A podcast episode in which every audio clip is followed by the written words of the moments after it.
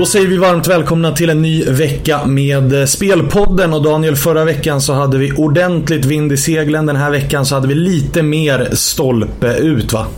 Det stämmer. Jag trodde själv på Halmstad. Det såg ju väldigt bra ut. Det var ju 2-0 ganska tidigt.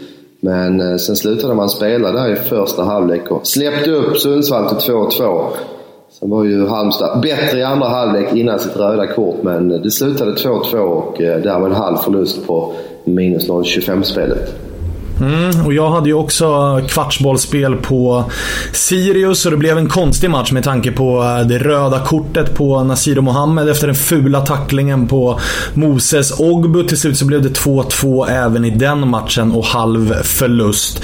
Däremot så hissade ju du röd flagg på IFK Göteborg mot Örebro. Där fick du rätt. Och jag pushade lite för att Kalmar, om nyförvärven startade, skulle vinna mot AFC. Så att eh, tankarna var i alla fall åt rätt håll, men det ville sig inte riktigt. Nej, det satt ju hårt åt i Göteborg, men för tredje veckan i rad så varnade vi dem för, för dem som favoriter. De var ju nere i 1,70 där mot eh, Örebro och det satt ju verkligen hårt åt. Men eh, sett över 90 minuter så var jag inte imponerad av eh, Göteborg. Men sen var det klart att det kom ju väldigt sent och spektakulärt eh, de där målen för Örebro.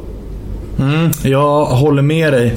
Eh, den här helgen så har vi en full omgång. Det är inga lag som har ledigt. Och eh, det är tre matcher lördag, tre matcher söndag, två matcher måndag. Och vi börjar såklart med lördagsmatcherna. Eh, J Södra Hammarby, den har vi inte så jättemycket att säga om. Däremot Elfsborg-Sirius, där vi pratade ihop oss innan. Vi landar i att både du och jag tror ganska hårt på Elfsborg här. Ja, men så är det. Eh, vi har ett gemensamt speltips här. Eh, vi har ju sagt att Elfsborg ser rätt så bra ut här efter uppehållet. Ska vi tänka på att det har väl varit en del eh, skriverier om att truppen inte har varit nöjda med Haglund och så vidare. Det verkar vara bättre harmoni i laget nu. Man fick även in Holmén som är en kulturbärare i, truppen. Viktig pådrivare. Förlorade en ganska jämn match mot Hammarby här i förra omgången. Veckan innan körde man ju över Hammarby på hemmaplan. Och, ja, vi tycker ju att eh, Elfsborg ser bra ut. Vi möter, de möter då Sirius som är eh, lite missgynnade av att spela på konstgräs tycker jag med tanke på att man nu är etablerade på sitt vanliga hemmagräs. Och sen har vi ju tunga avbräck i eh, Sirius. Till exempel Sarfo som ju stack i somras. Och även den här nya skadan på Ogbo där är ju riktigt tung. Ja, det stämmer. Ogbo har ju ett fint facit och är väl eh, efter Sarfo då, som har lämnat den viktigaste spelaren för Sirius. Han har gjort sex mål och fyra assist, vilket talar sitt tydliga språk. Så att, att man saknar honom lär väga ganska tungt här. Och samtidigt som du är inne på, Elfsborg framförallt på hemmaplan. Man har fyra raka hemmasegrar. De tre senaste matcherna har man vunnit med 3-0, 2-0 och 3-0. Så att det är, man trivs hemma på Borås Arena. Dessutom så kan det vara så att Per Frick är tillbaka och lär i så fall ersätta Prodell och det gör ju knappast det här laget eh, svagare. Så att eh, Daniel, berätta vad vi får för odds på Elfsborg, för de tror vi hårt på. Ja, nästan en 80 kan man hitta. Eh, en 78 finns det just nu, så att eh, en 78 på Elfsborg gillar vi båda två. Mm, det är taget.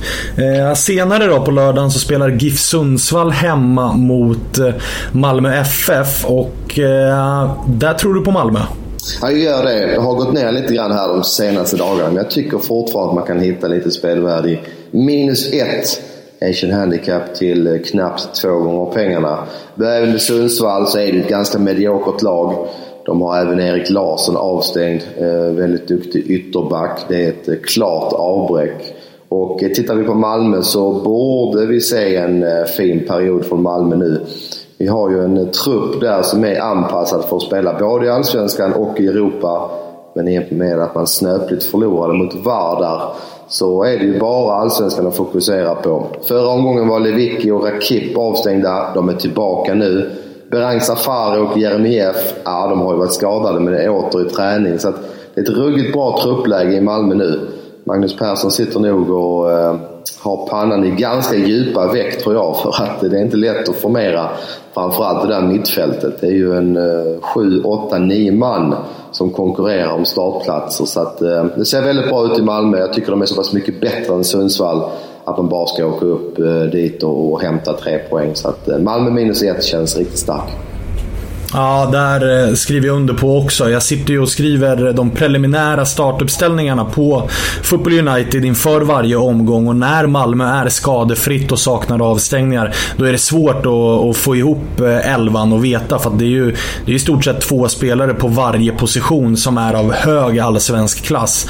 Och den bredden tycker man ju ska väga väldigt tungt mot ett GIF Sundsvall som är ja, ett av allsvenskans svagare lag, måste vi säga. Absolut. Och så då viktigaste anfallare Rosenberg tillbaka sen. Sen ett par veckor också. Kan väl skjuta in där att Varda, de slog ju faktiskt eh, FCK på hemmaplan i eh, rundan efter. Så att eh, det är möjligt att eh, Malmös insats där, ja, den är ju inte oförlåtlig. Jag kommer inte att förlåta den prestationen men det är möjligt att Vardar är lite bättre än vad vi trodde till mans här. Det var starkt av dem att slå FCK hemma i första mötet.